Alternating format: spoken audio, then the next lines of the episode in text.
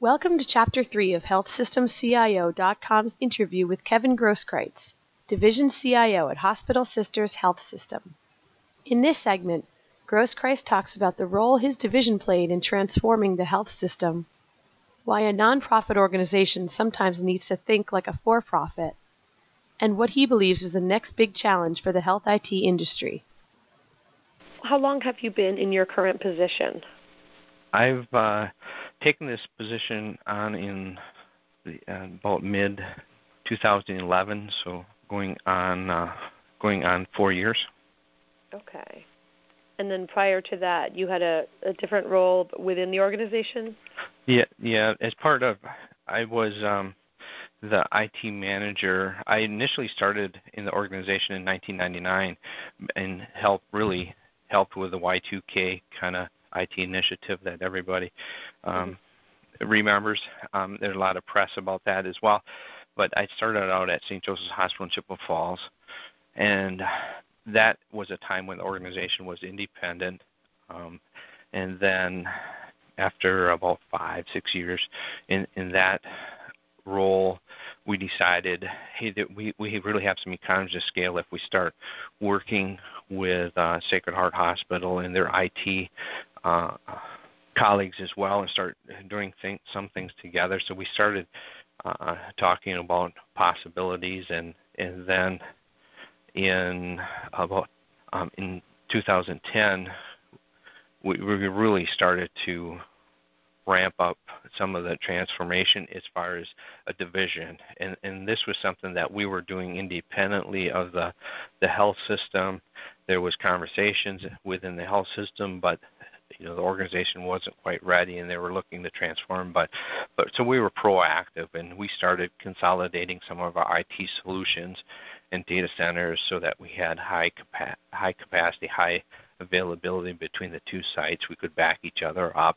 and uh, uh, took on a bunch of initiatives with that and and and really reduced our overall IT costs. So eventually when we officially decided to uh, organize start organizing not only IT but other departments as a division, so that we would have um, one leader over the over um, a particular service line. We, you know, we started that really in uh, 09, and I became the IT director for the division for the division. Okay. And then just uh, as as far as the, the transition to division CIO, how did that happen? Um, my counterpart uh, that that had worked for Sacred Heart was the division CIO, and he had uh, left for a new position within the community. Okay. And that, so I that I stepped into the role. It certainly seemed like uh, a natural progression with uh, everything you'd been doing to kind of you know to, to step into that role. It has been, yes. I've worked in uh, uh, manufacturing. I worked for a couple different organizations in manufacturing. One was an, an international organization, so the concept for me of of enterprise IT was always natural, and it was a little. I, I've always promoted that that thought and idea, so it's a natural for me. It's a natural fit now. It was a, a challenging thought initially within the organization that hey, we can scale this a lot larger if we work together but uh, um, it's it's it's been a journey. It's been, it's been very rewarding. Yeah, and then that's that must be uh, something that that you're able to draw on. I'm sure just having that experience in manufacturing and something that's outside of this industry. Yeah, the it it has, and I, I often draw on that experience um, because of uh, a for-profit organization and, and Hospital Sisters Health System is a not-for-profit organization. Um, they tend to focus on, on different aspects of their business, um, and and I, I think now we're coming to a, a fairly healthy blend of of enterprising and still being at the core of the organization, attached to the mission, and in serving the um, the underprivileged and the marginalized continue to to have that mission, but with a focus on we still need to watch the the bottom line and our profit centers and um, be as efficient as we possibly can. So it, it, it, I think the organization now is, is at a very healthy blend of that and has become a lot more transparent and has developed uh, managers and, and, and directors and developed their business acumen skills and, and provided training so that not only clinically we're sound, but we're prepared on the business side to uh, continue with the with the mission and, and, and make it work. Oh, that's great. And just uh, as a closing, I just wanted to, to, to get your thoughts on, on where, where things are headed with the industry. And um, even though you know we, we've heard a lot of criticism of meaningful use, but but whether you think that it is taking things in the right direction, or uh, what are your thoughts on that? I think the meaningful use guidelines and requirements were a good step in the right direction. Um, and as you implement policy, sometimes your intent is not actually how that it gets implemented. And I think that's a it's a classic case of, of with meaningful use. I, I think the policymakers had very good intentions, but the implementation of that was, was challenging. One of the challenges was really the understanding of the timeline to implement that um, had, had created a, a lot of industry stress, and and so a, a more conscious effort on the timeline I, I think would would be um, a, a good thing in the future.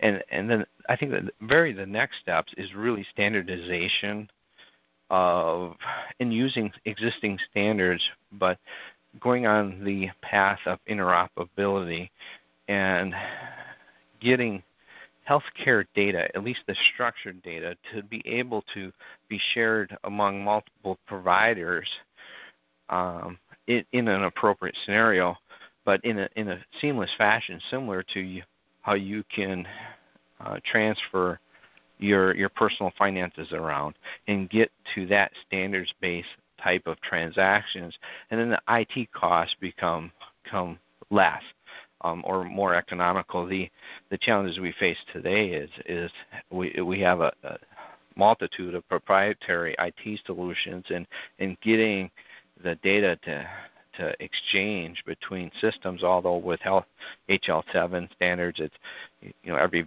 vendor kind of modifies that or adds their flavor to the HL7 standard, and then matching two disparate systems up together is a it, it takes a lot of IT IT effort. So, I, I, in the future, I, you know, if we can move the policymakers uh, to help with leveraging existing standards, so they, the um, uh, health IT vendors can have time to implement that, I, I think that's a good thing. And, and really, the the next thing is really preparing the IT solutions to help interact with the, the, the mobile wave of of devices that um, seemingly the whole population is going to have, so that we really need to change so that the solutions interact with the mobile technology seamlessly, um, and that that'll be a challenge. Um, and then you have cloud data, population health, business analytics. Um, you, you, know, Anthem was just recently in the news with their, yeah. their data breach, so IT security, you know, is a huge focus, and we have a lot of trade uh, publications really pressing the cloud window. Um, I, I, think we'll see for a long period of time yet a more hybrid approach to utilizing cloud technology and software as a service um, un, until we can get some confidence in the security models in, in place. Yeah, um, that, that's a really good point. I mean, it, things like that are just, just so scary. And as a CIO, I, I can imagine the reaction when you see you know a system like Anthem going through that.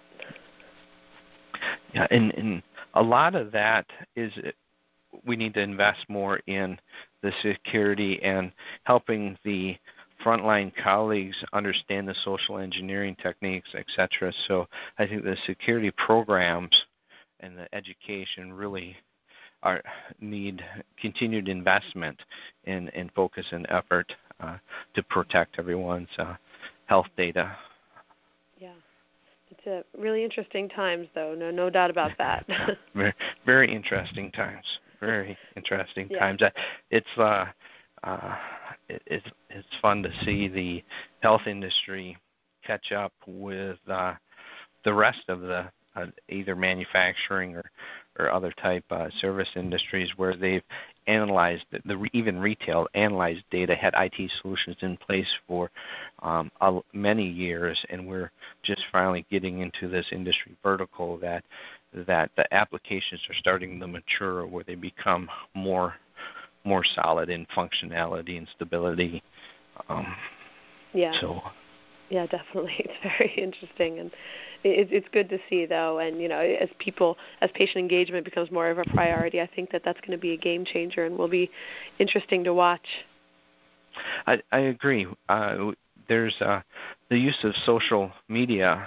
I, I think will become a commonplace with uh, care providers, their primary care physician or specialist, as they reach out to the community and their patients, providing them with trusted and accurate uh, health advice in, in interaction. I, I think that that model of just going in to see the your, your care provider because you, because you, you're not feeling well or you have a, uh, something going on, I, it'll become more of I'm checking in. It's more of a health coach or not taking on the role of a health coach so that you can help the population manage their their um, chronic diseases and or you know um, you know if it's diabetes or or or weight management or or um, heart condition that yeah. they're able to interact and encourage them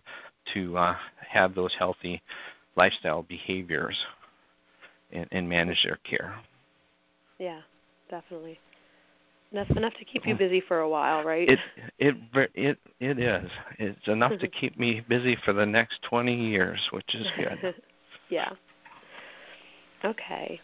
All right. Well, we've uh, we've definitely covered a lot, and I've really enjoyed hearing about um, everything your organization is, is is doing and the transformation. I think that's really interesting, and our our readers and listeners are definitely going to uh, benefit from hearing about it. So, thank you for taking the time. Appreciate it. Thank you very much. You enjoy the day. Thank you. You too. Yep. Bye-bye. Bye. Thank you for listening to this podcast from healthsystemcio.com. To hear other podcasts, visit our website or subscribe to our account in iTunes at healthsystemcio.com backslash podcast.